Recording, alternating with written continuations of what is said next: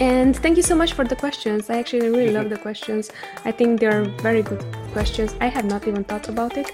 I think some of some of the time you do, do really have to either go through specific things to think about, either like happen to someone else who's close to you, who's going to share. These things have not happened to me, so I, I love them, and uh, I think that. And also, yeah. your questions are very great too. I'm not saying my questions better, so feel free to combine them together or pick whatever you feel is most relevant to Yeah. you as a seller. Definitely, definitely. So uh, the way I, I was thinking to do the episode, since it's the beginning of the year, probably many people heard about Amazon FBA and so on, and it's going to be okay where to start if you're looking to source, right? So which are um, how should a beginner start, but also like keep in mind those questions that are really important, like uh, intellectual property, or as you were saying, if things Yeah. go south, how should they act and so on, right? So It's uh, not only for beginner to my, from my point of view, and uh, this is also addressed to even existing customers, existing sellers.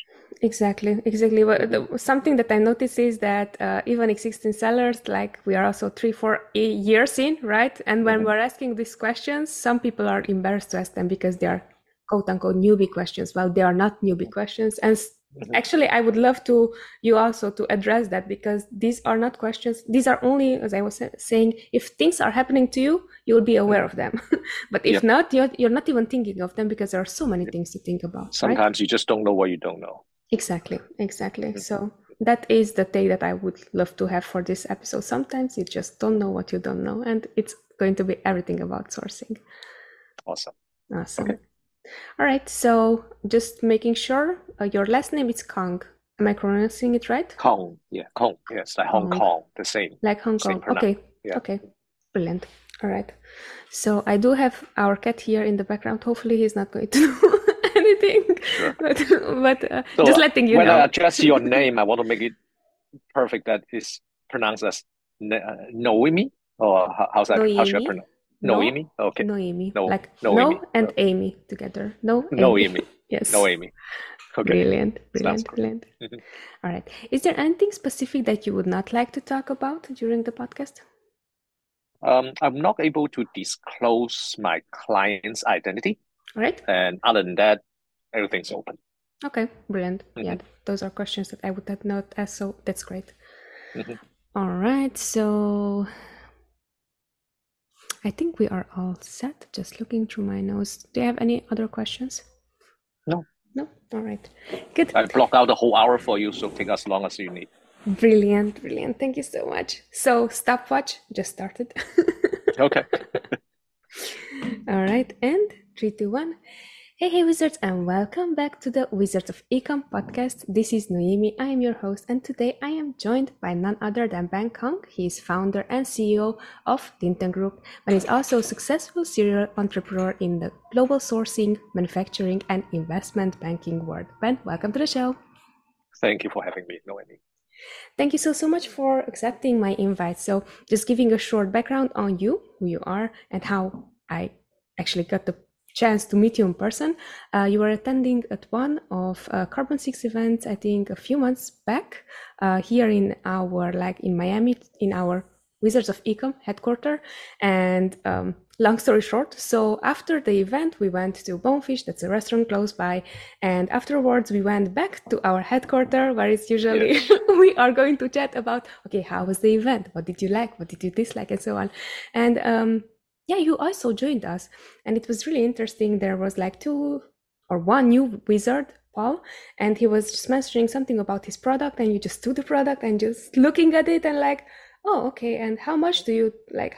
What is MOQ and how much do you are you being charged and so on, and then asking some like very very precise questions, and then ah, you know that there are like different ways how to make this product, and then you were saying, uh, you know, this is the cheapest way how to make the product, but they were still like charged the full price or something like that. So it was really Yes. really interesting how you just like took a product and like oh you know there are so many things about it you know and Yeah. um, this is why i wanted to have you on because clearly you showed your expertise when it comes to the topic and today's topic is going to be sourcing so Mhm. i'm going to act as a newbie not so newbie and i'm going to ask all the questions that one should when they are starting sourcing. And right at the beginning before really hitting recording you were mentioning that these are not only beginner questions but also advanced sellers. They are not exactly. aware of them. Yeah? Exactly. So mm, it's not only beginners and also we have been uh, servicing customers have been doing this for years in five plus years. Mm. we are still able to introduce some cost saving to them and our average saving over the 2022 is over 22.6% mm. across the board for new, be- uh, new beginners as well as people have been sourcing overseas for 10 plus years. Mm, yeah, exactly. But I think like especially with e-commerce, there's not a school to go to e-commerce school and then you just come out like knowing everything, right? So this is why exactly. this is why we're going to go from the beginning, like with questions where what to know or things to know to source um, effectively to like really like, okay things go south, what to do next, right? So exactly. exactly. would you might like mind walking me through the process okay what should what are the things that one should know before they are starting sourcing i think it's a great question um, again first of all by no means this is a beginner question and even we have been doing this for almost 13 years now and we are still asking the same question where we should start every time when we look at a product so we are proud of being a product guide and a sourcing guide so that's what we do we take a look at product in a very detailed, intensive way to analyze all the key factors of determining the sourcing process. And it boils down to a process that we want to ask three questions. What are the priority here? Is it the quality or the price or is it the lead time as a priority in this sourcing process? Because obviously any seller, any brand owner, any private, any private label brand owner, even any business owner want to have three of these. And most of the time, you can only ask for one of these three quality, price, and lead time. And if you are doing really a, a killer job, killing job, then you may be able to ask for two. But I haven't seen any case you are able to ask for all three of them. And for those insist to have three of them, you may fall into the very common pitfall, asking too much and get nothing at the end. Mm. So that's the starting point is to determine if this is a uh, uh, uh, the time we will take the priority, or is the quality will take a priority, or is the price will take a priority. So that's my uh, two cents about training my team in China as well as in, in US how to identify what is the real needs from the buyer, from the seller, from the brand owner. Are they really one of them, or they un- unintentionally actually over prioritize price over quality. We need to take a look, a deep look into their listing to see who is their target segment, who they're selling to, who they're competing with. Uh, is it a commodity product or it's a Me Too product or it's, in, it's a seasonal product or it's uh, addressed to a higher end premium customers? Those are all variables in this equation in order to determine where to start in the sourcing. I don't know if I answer you. The hundred percent, yeah, mm-hmm. yeah, yeah, you did, and I, I, love that you said that there's like, okay, which one are you going to sacrifice? Because, uh, mm-hmm. again, like giving you the example, whenever we starting, or like I, I also see other entrepreneurs starting, they don't know what they don't know. So mm-hmm. the first thing is going to be, how do I get this the cheapest way, right? And right. then you're going to get something cheap, but then the quality is not there, right? Mm-hmm. So, um, yep. if it comes to you, which one would you prioritize first? Well, it depends if, if, if the product is seasonal. Let's for example, if you are let's say now in the mid of December, late December, you want you want to launch something in summer, let's say swimming pool item, you will immediately drop the pricing and quality. You want to 100% focus on timing. Mm. Are you able to get it in get the product in front of your consumer by the by the beginning of the summer is what you need to pay high attention to.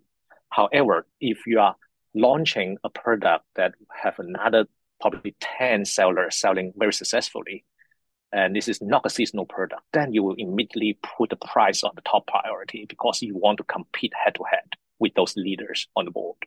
And otherwise, for example, if you are selling a product, probably will be 10% more higher than everyone else selling on Amazon or your DTC website. And then immediately you want to emphasize on the quality instead of the price. So overall, to answer your question short, in short, I would say more than half of the opportunities came to us with a price as a priority, mm-hmm. honestly. And because even on Amazon or DTC websites, uh, not a lot of uh, products able to differentiate themselves. But for those are able to, it's less price price sensitive. But a lot of customers uh, come to us with a price efficiency that can, we can improve as a priority. Mm, got it. So price efficiency, you mean that like getting it at a lower price or like making it sure that it's like a higher quality product that it can be at the same price as let's say as a competition? Um, that's the way the priority comes in, right? So we typically ask the question to the customer, right? Do you want us to drive down the price with the same level of quality, or you want us to keep the price and drive up the quality? Those are the very first question we ask. And like I said, more, more than half of the customers come to us. They say, I want to keep the quality, but drive down the price. Mm-hmm. And we are able to achieve it by different ways, right? So we have a team in China. We will basically negotiate hard with the factory as well as we will try to see if there's any existing trading agency in the middle of the current sourcing process that we will take out and contact connect the factory directly with the client so they can bypass on all the middle layer markup in this sourcing process to get to the most uh, the highest cost efficiency here. Mm, got it. All right. mm-hmm. So now that we understand this step, okay, what would be the next step? Let's say we decided that we're going to launch a product and it's based mm-hmm. on quality actually this time it's not pricing so we are your ideal ideal mm-hmm. client right so what yeah. would be next then yeah so this is a very common uh, difference Linton how Linton does because uh, a lot of customer the next step we know a lot of seller private label seller especially the next step if they do it by themselves will be open Alibaba and start searching the product and searching for a factory and to be very clear here, we uh, do not follow that process in Linton. So because we understand over the years of sourcing, Alibaba is not the most reliable platform to acquire knowledge and information about your factory. Because at the end of the day, Alibaba is hired by those people putting advertising on their platform, aka the factory and the trading agency. So you cannot 100% rely on the information showed on Alibaba platform and take it as a fact. And there's a lot of discovery process you need to go through. So inside Linton, what we do is a different, taking a different approach. We use existing network of factory ask for referrals when come down to the product. And also second, we do a big data mining to see, okay, for example, if this is a plastic product, this is a toy product, where is the primary location of making such product? And then within the primary location, we look for the leading factories, most competitive factories within that region, and reach out to them for this for this product. Instead of doing search on the product, we search on the region first. Start by searching the region, and then narrow down within the region who is the winner, who are the winners in that region is the next step. So that's that will be our first two steps to do instead of going jumping right into Alibaba search.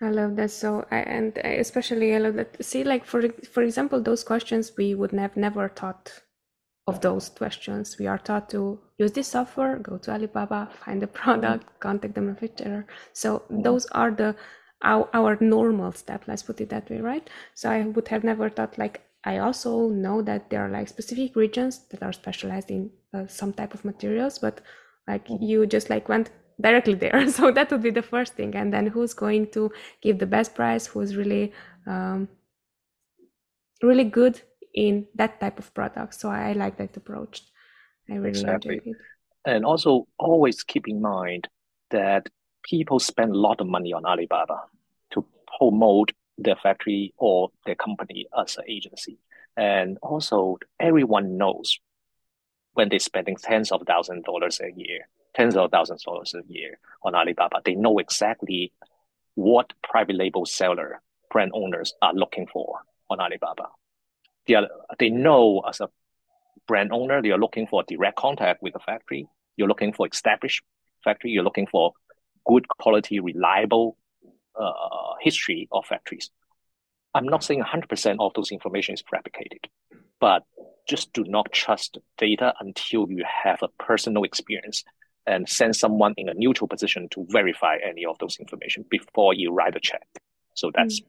my lesson learned over the years. And mm-hmm. we heard a lot of sad uh, sour story from our customers, how things went south when everything on the page, on the website looks great on Alibaba.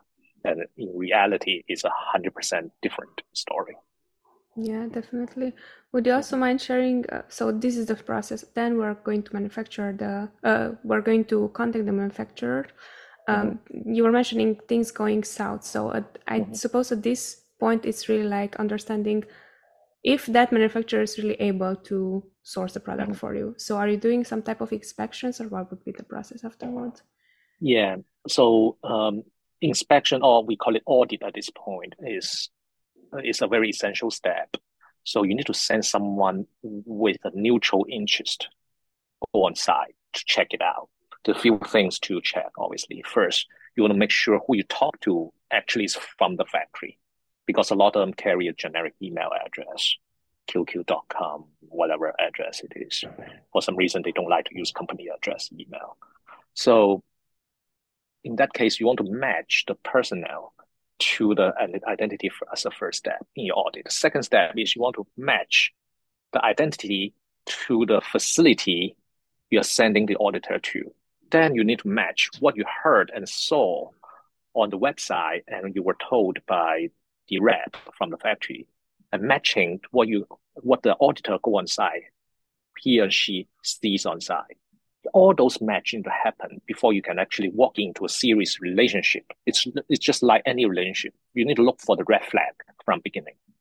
And not saying we has to be skeptical along all the process, but at the very beginning, you need to have the radar just open up for the red flags. Some red flag, for example, if the factory telling you, okay, the capacity is that high, and if your guy go on site, see, okay, count the machine, as easy as just count the machine, count the workforce reported to work that day, and do the simple math to see is it realistic to achieve the capacity the factory pitch you at the beginning to see if that's match. If it is an inflated number, then that's the first red flag. Second red flag you're looking for is in this whole process, do they always tell you good story, good news? Do they bring you to reality? How's it going to work in this process? because hiding bad news is another red flag we look for in this communication.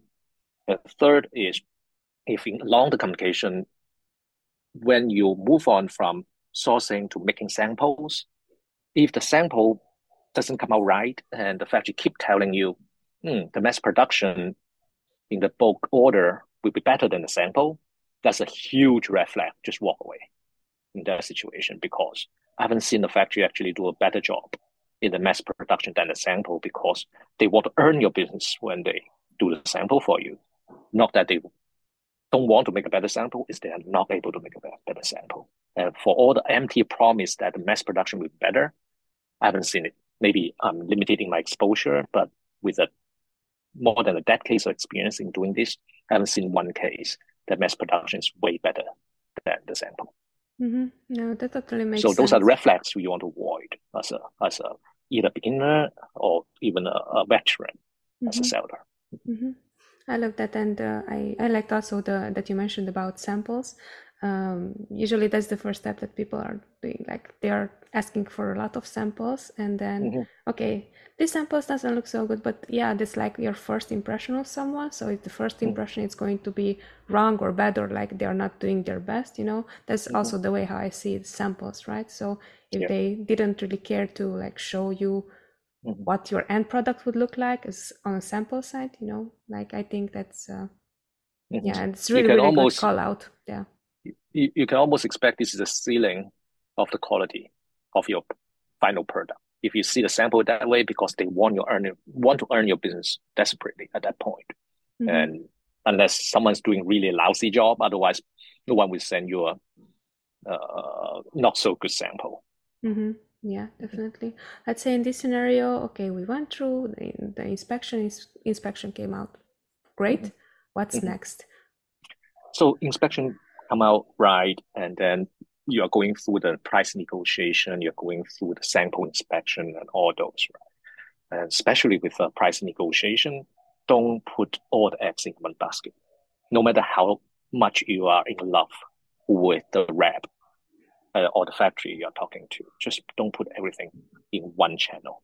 So you need to diversify. And this is your best friend in the whole sourcing process is talking to multiple sources and just be diligent in discovering more factories along the whole process. Never stop that process, I would say. Even you are selling a very successful hero SKU, just never stop talking to new factories, new inputs. That will put you in a much, much better position and a neutral position, position to make a judgment if the information received, the quote received from this factory is an inflated quote? Is it um, uh, uh, exceptionally low cost? And all this needs to be detected as early as possible. And the only way you can detect that is to collect information from multiple sources, multiple factories, multiple trading agencies, sometimes even. Then you can detect that. And then that's your best friend because that's the best leverage to negotiate the price down. Sometimes it's not about your negotiation skill. It's about what information you have in the negotiation process. When you tell the factory, you just drop the name. Hey, I know the factory down the road next next to your factory, they're offering a lower price or better term. That's the easiest way you can get your price a little bit lower. So instead of developing a very loyal relationship at this point, stay away from the loyalty at this point. Mm. Instead of just diversifying your inputs of information to continue to get the mo- the best out of it. Mm. I like that, and I, I, actually like this approach. I am totally the opposite. I'm very like loyal from the beginning and so on, and then just like prove me wrong. But I, I like your approach better because at this point they didn't really show anything, showed up mm-hmm. for anything, right? I'm not saying we should not be loyal to the factory. We should be lo- loyal to the factory at some point the loyalty comes in when you start ma- making the commitment, the hard commitment to work with this factory. Then you need to show loyalty to them. But in the sourcing earlier stage, you need to diversify. You need to see as many as possible when time allows of inputs. And then even in the hard commitment, post hard commitment, meaning you send a PO, you send a deposit. When we say loyal, does not mean that you should not keep an eye on the market from other sources.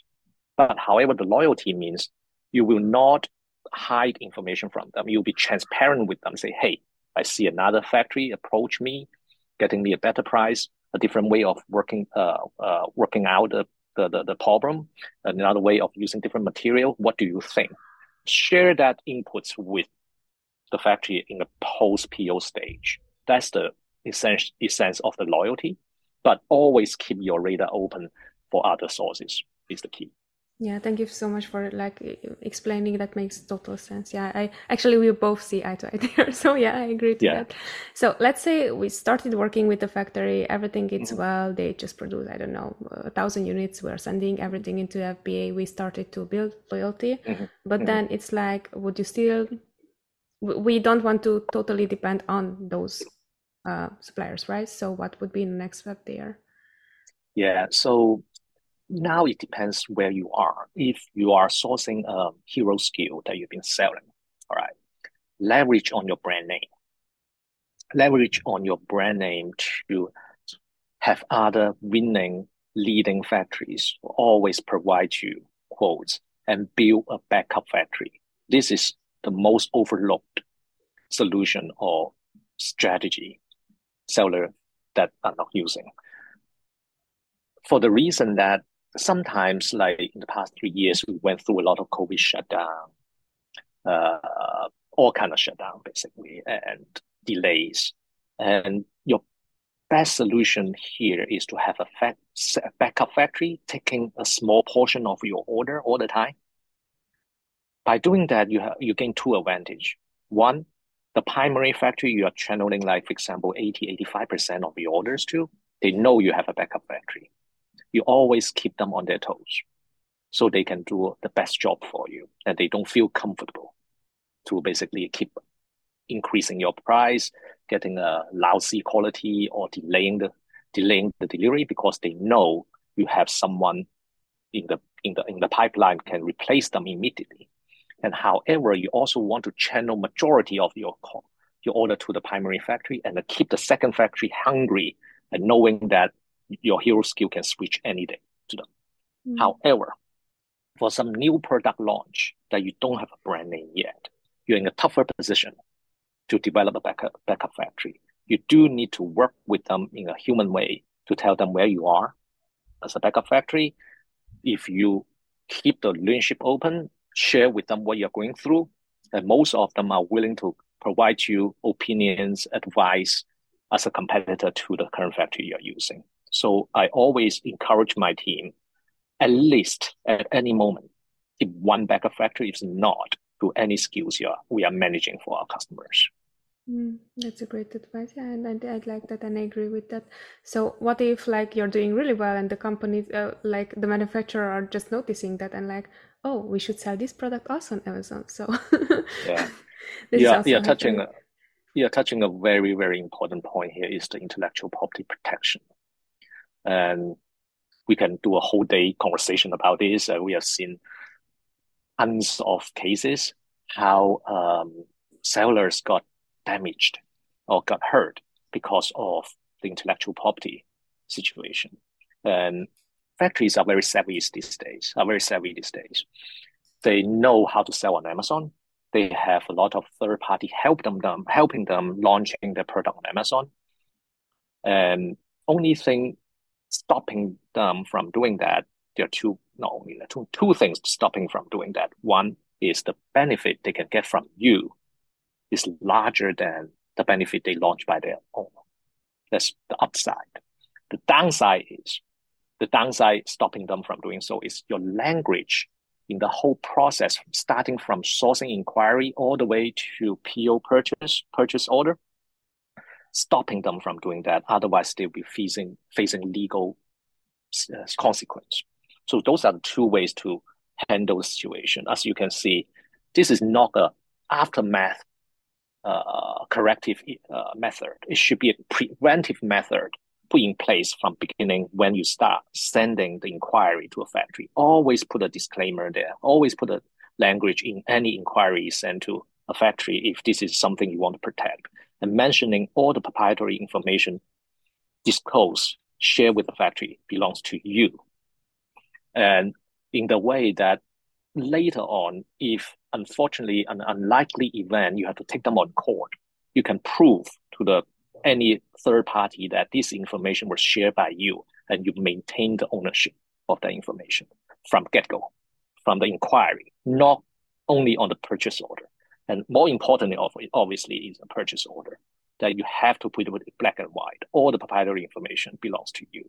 And they will be responsible for any damage and attorney fee if they try to steal your information. And last but not least, do the due diligence in the background before you hire the factory. One thing I always have my team to check is before we send a PO or even work into a more serious relationship with the factory, check the background. What kind of intellectual property this factory owns?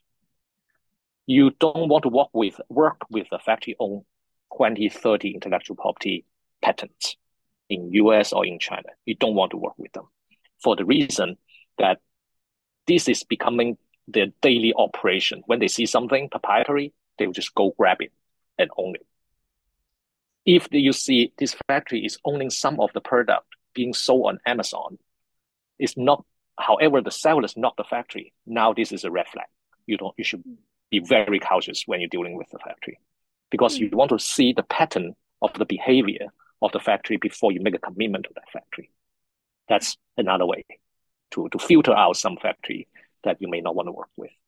Yeah, those are great points. And uh, again, like if you if it didn't happen to you, you're not even thinking of that. It's like you're you're just hoping for sending the into Amazon as fast as possible your product. So these are like great things. So would you mind like uh, again like explaining with the pattern why like I mean it makes sense that they would take a pattern for something that it's it worked well for someone else did i understand mm-hmm. that correctly or mm-hmm. how okay.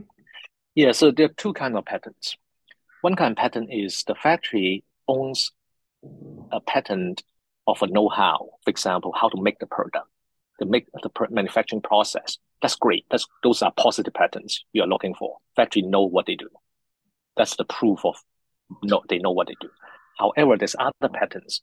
It's really to defining the proprietary information ownership of something being sold on Amazon or DTC website in the US. Those are the red flag you need to look for. If a factory owning those patents, that's another party is selling the item. So that's a that's a pattern you need to detect that the factory is stealing information from others. Mm. Those are two different kind of pattern. You know, for example, just for example, if uh, uh, uh I'm using a you know appropriate, uh, uh, let's say a, a, toothbrush holder in my hand here. Mm-hmm. If you see a patterns about the material, great. It's a patterns about how to color it, great. It's a process pattern. If the patterns about how this uh, toothbrush is different than others, and this toothbrush can do a better job than others. And then this toothbrush is being sold on Amazon by a seller that's not the factory, and that's a red flag because that means the the factory is start utilizing the information they receive from other customers and registering their own patent. So that's those are very different, two different ways. So patent are not born equal, equal basically.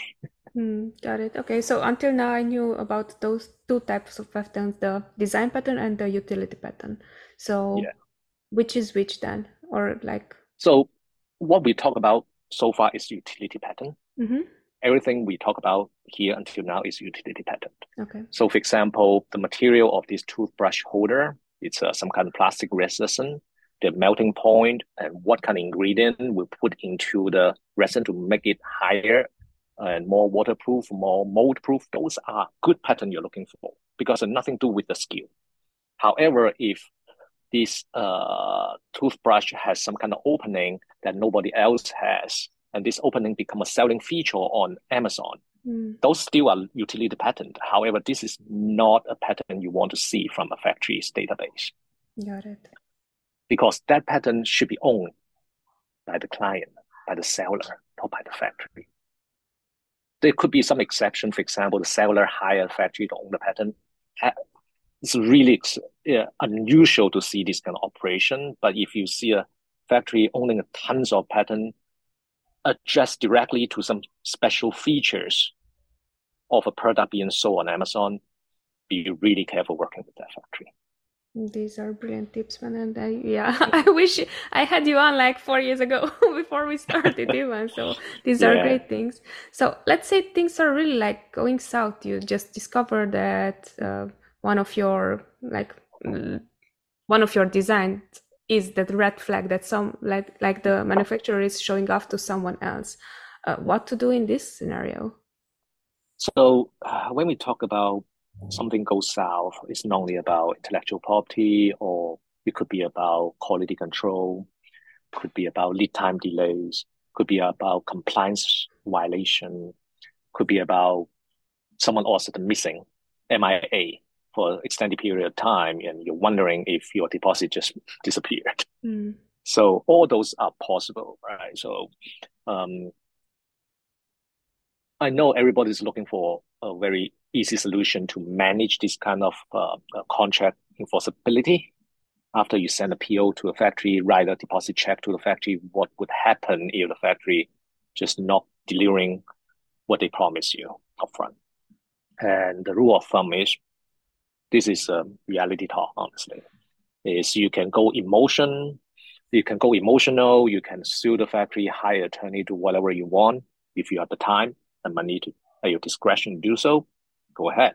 But economically, if your the damage is less than hundred thousand dollars, and time and cost of hiring attorney and the time to wait for the lawsuit to finish and also the time you spent on in, enforcing even this uh, uh the lawsuit you prevail in the lawsuit it's just too long way longer than most people would like to see mm. when the, the the the value in play in question is less than hundred thousand dollars. However, if you feel personally you are attacked, you are being taken advantage of, you want to go after them, no matter how much money you want to spend, uh, you need to spend.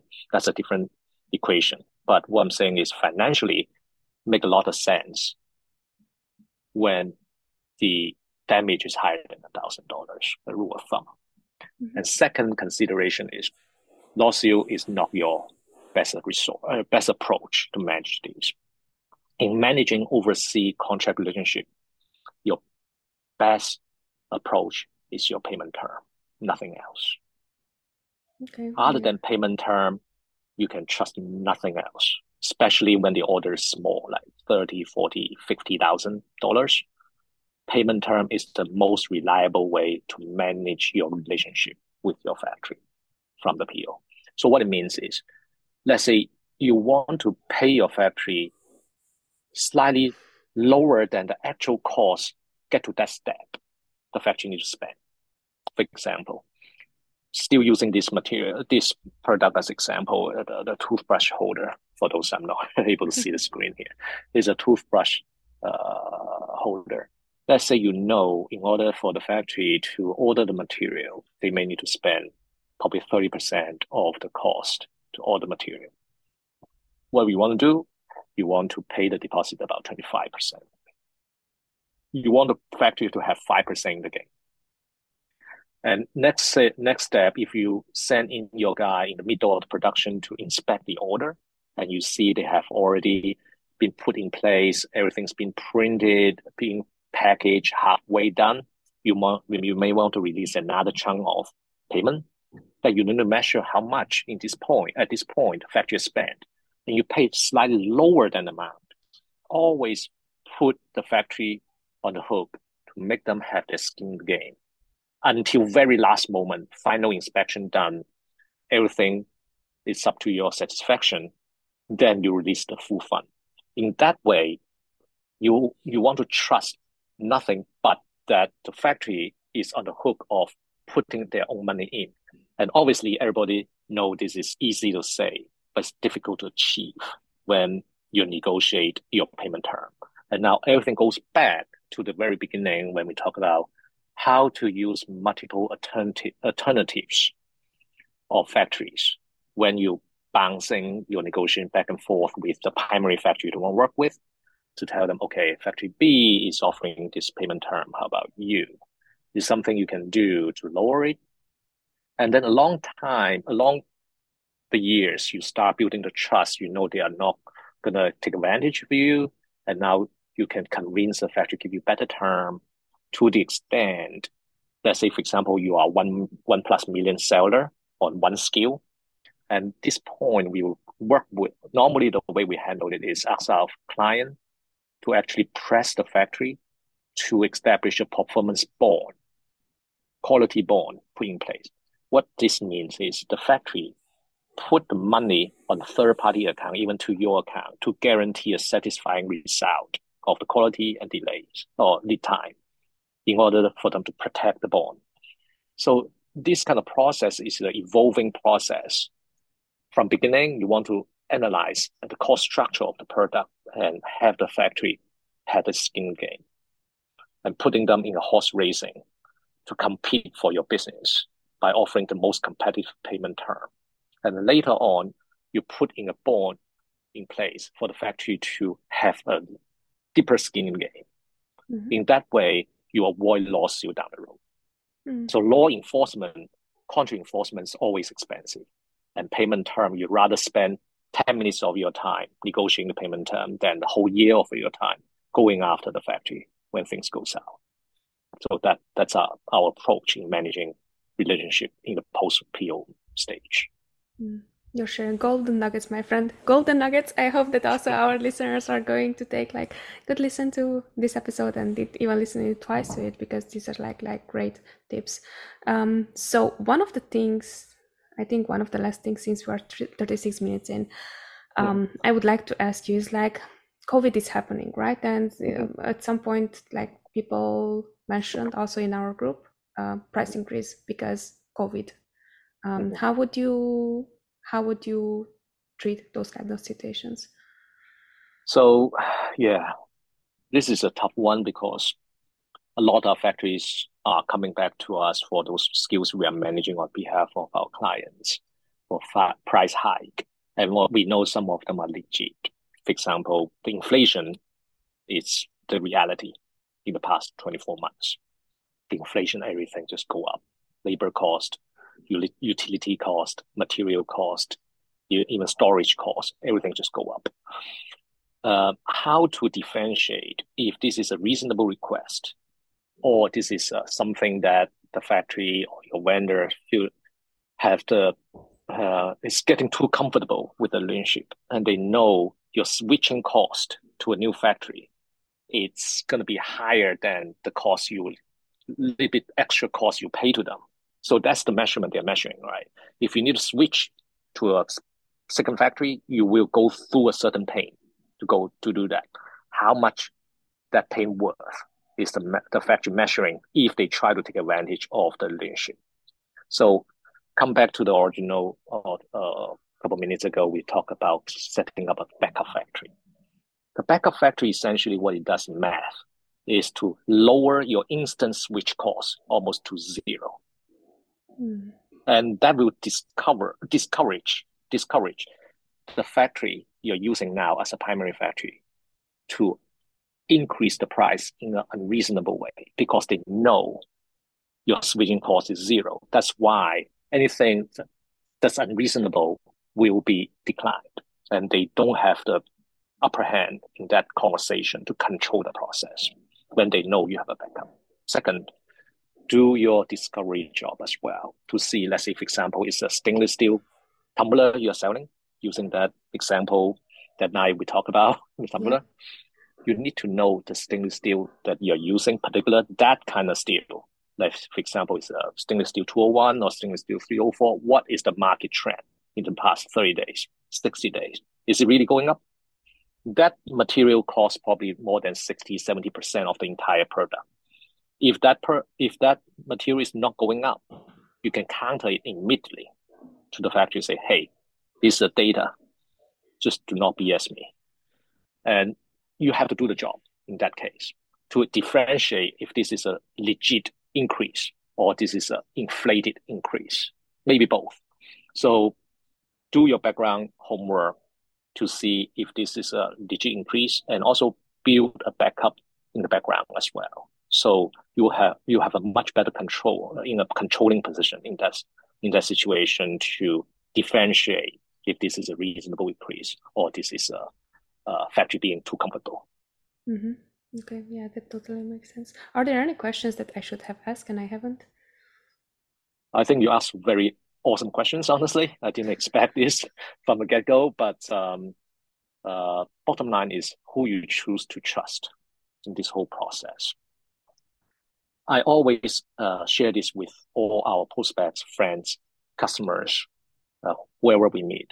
You want to have someone in line with your best interest to help you in this process. Going to oversee process, overseas sourcing process is like going to a war. You need to have someone you can fully trust and in a professional way to come together with you. So that's where we build our brand about is the trust and also alignment of the interest. So there's uh, some entity there using a buy sell model. They buy the product, sell it to you, maximize the profit. There's some some some entity out there charging hourly rate. And what Linton does is a performance based most of the time. Is Linton save you cost and charge a percentage of the saving as our pricing model. So that's what we are very proud of. How we help our customer to become very sharp in their pricing and grow into a top five position in the category. That's mm. all I have today. that's that's i think more than enough so thank you so so much to be super respectful of your time before we're wrapping up a few questions that i love to ask all my guests the first Please. one goes like this what's your $50 or less investment you recently made that made you better at sourcing could you repeat the question sorry yes so what is $50 or less investment you recently made that made you better at sourcing $50 or less investment yes I will say go to an event like Wizard of E-commerce to listen to the real, to listen from the from the sound of the trench. That's the most important thing you need to collect is what's really happening from the trench, and that's I think the better spend of your money in sourcing. Love it, love it. All right. So top three favorite books and why do you love them? okay, ask, so this I is getting ask. a. Uh, well, um, I think I will wait. Uh, waiting for the book. It's quite personal. I mentioned to a few friends. It's uh Tuesday with Morrie. Talk about a person how he finished his fi- final few months of li- uh, of his life share with a young or middle um, midlife friend and midlife friend midlife friend recorded those time that he spent with this person ending his going to the uh, terminal disease. And that's really eye-opening how we look at things differently and share different perspective of life. It's not only about business. A lot of them are about our friends our family and the love and the one we love and the one love us love it that's great so Last question is How can people get a hold of you and say hello and find out more about what you and the Linton Group does? Thank you for asking that question. So, uh, the company is called Linton Group. If you search L I N T O N Group, you'll see us. Or if you want to go to our website, Linton, L I N T O N USA.com, you can find our contact there. You can schedule a meeting on the website with us, or you can send me an email B E N K bank, B E N K at lintonusa.com. That would be the best contact right. I have. Mm-hmm. Sounds good. Thank you so, so much, Ben, for being on the podcast. I, I think this was the very, very thorough process from the beginning to the end. So I love it. And thank you so much for sharing so many golden nuggets because this is really like it can save a ton of money uh, to people who have not followed these processes beforehand. So thank you once again for accepting for being on the podcast. Thank you for having me. No, no, I mean. And to our listeners, take care, be good, because I will be back next Wednesday.